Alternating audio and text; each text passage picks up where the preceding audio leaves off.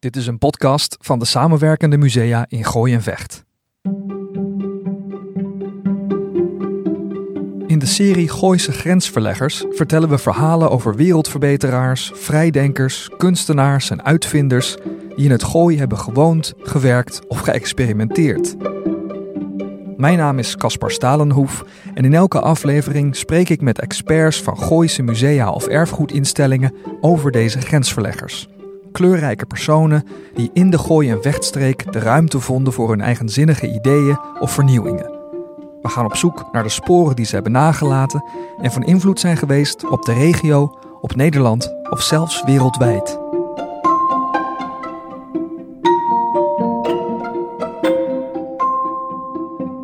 Henri van Siepenstein, een jonkheer uit Den Haag, gaat in 1848, als hij 27 is, voor het eerst naar het Gooi, naar Loostrecht. Hij is daar op zoek naar zijn familiegeschiedenis. En hij weet, de generaties van Siepenstein gaan zeker terug tot in de 16e eeuw. Ze hebben aanzien in bestuurlijke kringen en de familie wordt verheven in de adelstand door koning Willem I, 42 jaar voordat Henri ter wereld komt. Hij is bezeten door zijn familiegeschiedenis, die op veel punten ook de geschiedenis van Nederland vertelt. Alles wat er ook maar zijdelings mee te maken heeft, verzamelt hij. Misschien wel omdat hij ook twee andere dingen weet. Hij is de laatste van Siepenstein en hij is kinderloos. En daarom, in plaats van een gezin, sticht hij een museum. In Loosdrecht herbouwt hij daarvoor de middeleeuwse tuin en het kasteel van zijn voorouders, waarvan hij denkt de fundamenten te hebben gevonden.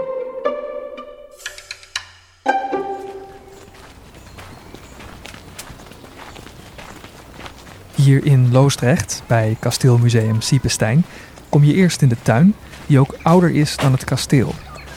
17 jaar nadat hij hier voor het eerst kwam kijken, heeft Henri van Siepenstein de grond gekocht en begint hij met de aanleg van muren, bruggen en de eerste bijgebouwen. Ik word hier rondgeleid door Rick van Wegen. Mijn naam is uh, Rick van Wegen en ik ben conservator bij Kasteelmuseum Siepenstein. Rick vertelt dat de meeste historische tuinen in Nederland onder Franse invloed van die strak getrokken formele tuinen waren. Denk bijvoorbeeld aan de tuinen van Versailles uit de 17e eeuw. Maar Henri van Siepenstein wilde voor zijn tuin net zo ver terug als zijn stamboom, de 16e eeuw. En heeft hij dus onderzoek gedaan naar ja, hoe dat er dan uit zou hebben gezien in Ja. Nederland? Ja, hij heeft heel veel eh, plaatjes bekeken. En hij had het idee dat eh, eh, alles wat eh, de experts van toen daarover riepen, dat dat allemaal nergens op sloeg. En hij heeft toen zelf een boek geschreven waarin hij in zijn voorwoord dat ook zegt. Van, ik zat maar te wachten tot er eens iemand iets zinnigs zou zeggen en toen deed ik het maar zelf. En toen heeft hij dus een, een, een vrij dikke pil geschreven over de geschiedenis van Nederlandse tuinkunst. En dat is in een Nederlandse taalgebied echt het eerste handboek over tuinen in de geschiedenis van Nederland. Ja, dus er was wel een traditie dus van Nederlandse tuinkunst. Dat was die, daarvan, daar was hij van op het spoor geraakt. Hij was, eh, er was een soort, verge- laten we zeggen, een vergeten traditie hè, die eh, eh, Van Siepenstein weer eh, eh, onder de aandacht wilde brengen. En eigenlijk ook zelfs weer eh, op een sokkel wilde zetten. Hij wilde het echt eh, mooi optillen van kijk eens eh, hoe belangrijk Nederland was op het gebied van, eh, van tuingeschiedenis. Het algemene denken was landschapstuinen eh, is Engels, eh, formele tuinen is Frans. En Van Siepenstein die zei van nee, formele tuinen eh, die hadden we al lang voordat die Franse invloed zich deed gelden. En die Fransen keken eigenlijk naar ons. Dat is wat hij zegt. Ja. Hij draait het eigenlijk om. Ja. Het is ook een reconstructie geweest natuurlijk voor hem. Hij moest... eh, hij Maar moest niet het- een pure reconstructie. Hè? Ja. Het, wa- het was een soort reconstructie waarbij deze eh, eigenwijze visionair ook de vrijheid nam om het weer op een hele eigen manier en een hele persoonlijke manier eh, in te vullen. En die liefde voor bloemen is daar een, belangrijk eh, aspect van. Maar ook de, de keuze die hij maakte voor zijn bomen en zijn struiken, die staat eigenlijk helemaal los van de, de tijd waarnaar de aanleg verwijst. Dus de aanleg verwijst naar het einde van de 16e, begin van de 17e eeuw. Maar hij heeft allerlei exotische, eh, bijzondere bomen en struiken geplant die pas in de 19e eeuw in Nederland of in Europa zelfs werden ingevoerd. En waar we dan nu weer, hè, omdat de tuin inmiddels toch alweer dik 100 jaar oud is, de oudste, de dikste, de mooiste eh, van Nederland eh, eh, van, eh, van in huis hebben. Dus, en hinderde hem dat dan niet? Of... Helemaal niet. Oké, maar- Helemaal niet. Maar dat is wel gek, want hij wilde dus wel iets terug hij wilde het onderzoeken, want je zei al zelf die tuinkunst. Engels of Frans, maar in Nederland deden ze het anders. Dat wilde hij onderzoeken. Hij maakte dus een onderscheid tussen zeg maar, de, de aanleg, hè, dus de, de, de, de plattegrond, en de invulling daarvan. Ah, oké, dus de plattegrond is dan volgens hem die oud-Hollandse tuinkunst. Ja, ja, En hoe die dat dan invult of wat er precies groeit, dat kan hij dan ja, eigen... daar schreef hij ook zelf over. Want, hè, want hij schreef niet alleen uh, dat dikke boek over oud-Nederlandse tuinkunst. Maar hij heeft ook uh, een hele reeks uh, artikelen geschreven in het blad Buiten. Het bestaat nog steeds. Een soort, maar het was aan het begin van de, van de 20e eeuw een soort Nederlandse National Geographic ja. avant la lettre. En uh, daarin uh, schrijft hij dus ook van, ja, ook als je historisch bezig bent, doe het dan toch gewoon met goede smaak en naar je eigen gevoelen en, en ideeën. Ja. Dus hij, hij, hij, hij, maakte, hij veegde dat niet onder het tapijt. Hè. Hij, hij, hij, deed dat gewoon heel openlijk. Ja. En die formeel aangelegde plattegrond zie je nog altijd terug in de recht aangelegde paden. Maar Van Siepenstein nam daarin nog veel meer mee. Daar hebben we dus zometeen ook wat in de volksmond is gaan heten de, de ledikant-hekken. Maar dat zijn eigenlijk smeedijzeren hekken die een onderbreking waren van een, uh, van een haag. En uh, die een, een, soort inlijsting waren van het uitzicht. He, dus je keek dan opeens door een uh, versierd, krullerig smeedijzeren hek... keek je naar een plaatje van, van een landschap. Ja, het is natuurlijk allemaal bedacht ook om zo mooi mogelijk uit te zien met die zichtlijnen. En, ja. Maar dat zat natuurlijk in die, in, daarom is het tuinkunst, ja. zal hij ook gezegd ja, hebben. Is natuurlijk ook een kunst om zo'n tuin aan te leggen en dat uh, ja, dus ook uitzicht mee te nemen. Ja. Alles daarin is natuurlijk ja. uh, berekend en bedacht, op zo'n mooi mogelijke indruk te maken. Ja. Hm. En zo'n tuin, daarin kon hij natuurlijk ook laten zien. Ja, er had, heeft zit een soort orde in. Er zitten allerlei soorten planten in. Mm -hmm. Dat is ook een idee van ja, ook een soort verzameling, een collectie van verschillende soorten ja, dit, planten. Precies, precies, het woord wat je gebruikt. Het is echt heel erg ook een verzameling. Hè. Van Siepenstein was een soort uh, aardsverzamelaar. Hè. Dat zat hem in het bloed. Dat deed zijn, zijn vader al. Hè. Er waren Van Siepensteins in de, in de vorige eeuw en zelfs in de 18e eeuw die belangrijke collecties hadden. En uh, Van Siepenstein verzamelde uh, nou, alles wat bij een kasteel hoort. Van Siepenstein verzamelde de familieportretten hè, om het verhaal van zijn familie neer te zetten. Mm. Van Siepenstein verzamelde porselein, Chinees porselein, Oosters porselein, maar ook als eerste in Nederland Hollands porselein. En hij verzamelde dus ook bijzondere bomen en struiken. Ja. En wat zijn er verder dan? Zou je nog iets kunnen zeggen over die collectie? Van wat voor soort, wat, wat heeft hij heeft hij daar nog een soort een ordening aan willen brengen? Van weet ik veel, over de wereld, uh, nee, die staan daar en die staan niet. daar? Het is, het is gewoon puur uh, uh, smaak, voorkeur, wat vond hij mooi. Hè? we hebben een hele grote Katsura. Mijn persoonlijke favoriet, dat is de, de Davidia involucrata. Dat is de, de, de zakdoekjesboom of de vaantjesboom. En ik denk dat we nu net te laat zijn. Dat hij laat zo aan het begin van de zomer laat hij, uh, zijn, zijn, de schutbladeren van zijn bloemen vallen. En die dwarrelen echt als een soort zakdoekjes over het Aha, gras. Juist. Dat is heel poëtisch. Ja. Dus Hier uh, waar, waar, we nu staan, hè, waar dat gezellige paard naar ons toe komt, is het begin van het Laarzenpad. En dan kan je dus over dit weiland heen, wat ook nog uh, wel van ons is, maar door de buurvrouw uh, in gebruik, kan je helemaal naar de, de ster lopen. En de ster, dat is waar uh, alle slootjes die in, op, op de Drecht lozen, hier dit paard loost nu ook, maar dat is een ander geluid. -huh. maar daar begint de rivier de Drecht, die vanaf hier naar de, de Vecht stroomde.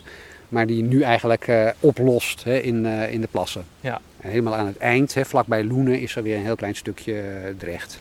Hoe groot is dan eigenlijk dit terrein? Als je... Zes hectare. Zes hectare? Ja, ongeveer. Ja. Dus dat is, in voetbalvelden is dat, is dat 12 voetbalvelden, geloof ik, toch? Zeggen ze altijd. Je kunt dus wel een behoorlijke wandeling maken door dit gebied, dat verscholen ligt achter de bebouwing op de Loostrechtse dijk. Helemaal achterin bij Siebestein is een deel aangeplant als bos. En als je terugloopt naar het kasteel ga je door het park en dan kom je weer in de tuinen. Die ook weer zijn opgedeeld in onder andere een voorplein, een slottuin en een boomgaard. Van Siebestein heeft er ook een doolhof aangelegd waar kinderen nog altijd in kunnen ronddolen. Ja, dus je kan, oh, ja. wij kunnen er nu net, wij, wij vooral kunnen, jij, jij kan er net overheen kijken. een beetje vals spelen. Ja, ja. ja. Maar van Siepenstein was zo. het was een heel klein, uh, klein, als je zijn schoenen ziet en zijn kleren ziet die we nog hebben, was echt een, uh, een, een, klein, uh, Klein mannetje. Met een grote gedachtenwereld. En op weg naar de ingang van het kasteel lopen we nog door de boomgaard. Die samen met de rest van de tuin niet alleen mooi is om naar te kijken of om doorheen te lopen, het moest ook nog wat opleveren. Oude tuinen waren natuurlijk ook heel vaak, uh, uh, of in eerste plaats, nutstuinen. Dat is ook bij het Muiderslot. De, tuin van, uh, die is gereconstrueerd bij het Muiderslot is vooral een nutstuin. En bij Siepenstein is het nut en sier gaan zoveel mogelijk samen. Maar dit was dan ja, had toch vooral een, een, een, nutsfunctie. Maar in de, in beleving van Van Siepenstein was dit ook een soort ontvangstruimte. Wat staan die verder voor bomen? Uh, fruitbomen, waaronder uh, uh, een uniek exemplaar appel roem. Maar ook dus weer geen fruitbomen. He, de, waar is de Davidia involucrata? Daar is die. Ja. Maar daar liggen geen zakdoekjes meer. En dan gaan we dus het kasteel binnen.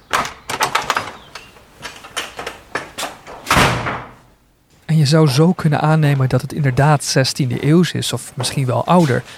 Maar de bouw duurde van 1912 tot 1927.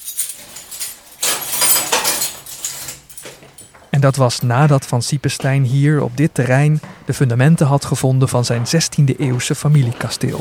Dit zijn eh, de oude de fundamenten hè, die hij heeft uh, laten opgraven. Mm, die dus onder dit kasteel liggen. Ja, ja, ja. Die ook daadwerkelijk onder dit kasteel liggen en die voor Van Siepenstein het bewijs waren hè, dat hier dus uh, een middeleeuws familiestamslot zou hebben gestaan. Maar die uh, gelukkig pas vele jaren na zijn dood zijn ontmaskerd, of ontmaskerd, maar ja. herkend, geïdentificeerd als uh, fundamenten van een 16e, eerder waarschijnlijk 17e eeuws huis. Ja. Dat had hem vast heel verdriet gedaan als hij erachter was gekomen. Ja, gelukkig is hem dat bespaard gebleven. ja. Van Siepenstein heeft het kasteel ook helemaal zelf ontworpen. Aanvankelijk had hij wel een architect in de arm genomen, maar die wilde niet wat Van Siepenstein wilde, namelijk zo'n 16e eeuws kasteel met middeleeuwse maten, passend op de fundamenten die hij in de grond had gevonden en gebruikmakend van zoveel mogelijk oude materialen. En dat in een tijd hè, dat de mainstream neogotische architecten zoals Kuipers, hè, die hier een paar kilometer verderop de haar aan het bouwen was, die hadden een idee van de geest van de middeleeuwen. Hè, en we doen dat met uh, moderne materialen. Van mm. Siepenstein dacht van nee, we doen het met originele materialen. En waar haalde hij dat dan vandaan? Allerlei plekken. En van veel weten we het niet. Uh, ik heb de bonnetjes niet meer, hè, maar de, de, de overlevering zegt dat de, de bakstenen, hè, de middeleeuwse grote kloostermoppen die in de, in de buitenmuren zitten, die komen van de Vredeburg in Utrecht en van het kasteel van Apkoude. De uh, dubbele deuren en de uh, schoorsteenpartij in de, wat wij de Groene Kamer noemen tegenwoordig, die komen uit een gebouw in Den Haag, hè, het voormalige ministerie van Financiën. Mhm. Het trappenhuis komt ook uit Den Haag, dat weten we ook uit welk gebouw. De grote gotische poort, hè, de, zeg maar, de, de oorspronkelijk als hoofdingang bedoelde gotische poort, komt van een middeleeuws hospitaal uit Middelburg in Zeeland. en eh, van heel veel onderdelen weten we het ook gewoon niet. Nee, de meeste maar ongetwijfeld ergens in Nederland heeft hij het dan vandaan gehaald en dan hier naartoe gebracht en ergens een plek gegeven in zijn ontwerp. Ja, ja, inderdaad. Bizar. Ja. Ja. puzzel is het eigenlijk. Ja, en daarom zijn al die deurtjes ook zo laag. Hè, want het zijn dus allemaal wel uh, heel antieke oude deurtjes. En hij was gelukkig, was hij zelf heel klein. Maar heel veel uh, bezoekers tegenwoordig moeten echt oppassen dat ze hun hoofd niet stoten want hij wilde wel dat er bezoekers zouden komen. Hij bouwde het kasteel in de eerste plaats als museum, met slechts een kleine kamer voor zichzelf. In dit kasteel dus geen hemelbedden en grote badkamers. Alle ruimtes waren bedoeld voor tentoonstellingen. In de Groene Kamer, die Rick net noemde, ontving Van Siepenstein zijn hoog bezoek. Waaronder koningin Emma en de Duitse keizer Wilhelm II, die ook Van Siepensteins verzamelingen kwamen bewonderen. Van Siepenstein was heel erg bekend eh, omdat hij verzamelingen ertoe deden, maar ook omdat hij daarover schreef. Maar ook omdat hij eh, bijvoorbeeld leverde aan de grote musea. hij verkocht of schonk stukken aan het Rijksmuseum. Uh, wat in zijn eigen tuin niet paste, omdat het qua tijd wat te laat was. Namelijk een, een, een prachtige 18e eeuwse theekoepel die hij bij de ontmanteling van een of andere buitenplaats had gekocht. Die staat nog steeds in de tuin van het Rijksmuseum. Schenking van Jonkheer van Siepenstein. Uh, de kanten kraag, die ooit het bekendste stuk kant in de Nederlandse Rijksmuseumcollectie was, was uh, afkomstig van Henri van Siepenstein. De eerste tentoonstelling over Hollands porselein in het Haags Gemeentemuseum was voor 60% bruikleen van Henri van Siepenstein. Dus hij deed er echt heel erg toe. Dat Hollands porselein is echt een apart hoofdstuk in de verzameling van Van Siepenstein. Hier in de Rozenkamer staat een gigantisch porseleinen servies uit 131 delen. De herkomst daarvan is een bijzonder verhaal met in de hoofdrol opnieuw een Gooise grensverlegger. Misschien weet je dat de Loostrechtse plassen zijn ontstaan in de 17e en 18e eeuw door het afsteken van het veen voor turf, zo diep dat het onder water kwam te staan. En toen turfsteken in de 18e eeuw niet langer lonend was, raakte de plaatselijke bevolking zo verarmd dat dominee Johannes de Mol een werkverschaffingsplan bedacht: een porseleinfabriek. En tien jaar lang, vanaf 1774, maakten ze daar dit bijzonder hoogwaardige porselein. Dat kon meten met de Duitsers en de Chinezen. Het porselein was natuurlijk het, het nieuwste uh, kunstnijverheidsproject uh, van de 18e eeuw. We konden dat duizend jaar niet maken. In China wel, maar in Europa niet. In uh, Meissen hebben ze het in, in 1709 voor het eerst onder de knie gekregen. Mhm. En in 1750 uh, uh, was er voor het eerst in Nederland iemand die, zo'n, die dat goedje kon maken. Dat deed hij in Weesp. Hè. De, dus de Weesper porseleinfabriek die heeft de eer de eerste Hollandse porseleinmanufactuur te zijn. Maar die ging failliet en dominee de Mol kocht de boedel op en probeerde het hier uit de grond stappen. En heeft heel erg veel mooi porselein gemaakt, maar helaas ging die ook failliet. Hmm. Dus tien jaar lang heeft hij dat voor elkaar gekregen en, en was het echt hoogstaand. Ja. ja. En wat, wat, heel bijzonder is aan dit servies, hè, dat is dat het uh, A, dat het uh, heel erg uitgebreid is. Het is het, uh, het meest uitgebreide Loosdrechtse servies dat we kennen. Maar vooral ook die knoppen die je hier ziet op die terrines. Met die uh, ontzettend fijn uitgewerkte, gebeeldhouwde bloemen. Dat is echt, daar zie je echt dat dominee de Mol... Hè, dus Meissen, en, maar ook Pruisen, Berlijn, zich daar niet door op de kop laat zitten. Wat ze in Duitsland konden, dat wilde hij ook doen. Maar mensen die daar voorheen, die waren werkloos. Die kwamen in zijn fabriek werken en die kregen dit voor elkaar. Uh, ja, nou, hij, hij huurde ook wel uh, kennis van, uh, van buiten in ja. hoor. Maar de bedoeling was dus hè, dat, dat hij door kennis van buiten hier in te huren. zijn eigen mensen zou kunnen opleiden en ja. opvoeden. En hier iets neer zou zetten. wat ja, hoogwaardige werkgelegenheid opleverde. Ja. Dus dat stukje Nederlandse geschiedenis, dat zich op een steenworp afstand afspeelde van zijn familiekasteel in Loosdrecht, nam Van Siepenstein natuurlijk ook op in zijn verzameling. Een ander bijzonder onderdeel van zijn verzameling is schilderkunst, mede mogelijk gemaakt doordat zijn vermogende familieleden zich zo vaak konden laten portretteren. Ja, we hebben uh, 400 uh, jaar portretschilderkunst uit één familie en daarmee hebben we dus hier in huis uh, de hele, een overzicht van de ontwikkeling van de Nederlandse portretschilderkunst. We hebben, ik zeg altijd, we hebben eh, alles, behalve uh, Frans Hals en Rembrandt. En Frans Hals uh, zat wel in de familie, maar de, de Van Siepensteins die door Frans Hals zijn geschilderd, want het was voor lange tijd een Haarlemse regentenfamilie. Mm -hmm. Die zijn ooit verkocht en die hangen nu in het Mauritshuis in Den Haag. Oh. En in de MASP, in het Museo d'Arte de Sao Paulo portretten van Van Siepensteins. Allemaal, Door allemaal van Siepensteins, ja. ja. ja. Maar hier hangen dus wel een aantal van Siepensteins in de... Hier hangen een aantal van Siepensteins en, en aanverwanten. Hè, en de, de, belangrijkste aanverwanten die je hier ziet, dat zijn de, de gebroeders uh, De Wit. En hier uh, links van de schouw, dat, daar hangt uh, Cornelis van Siepenstein.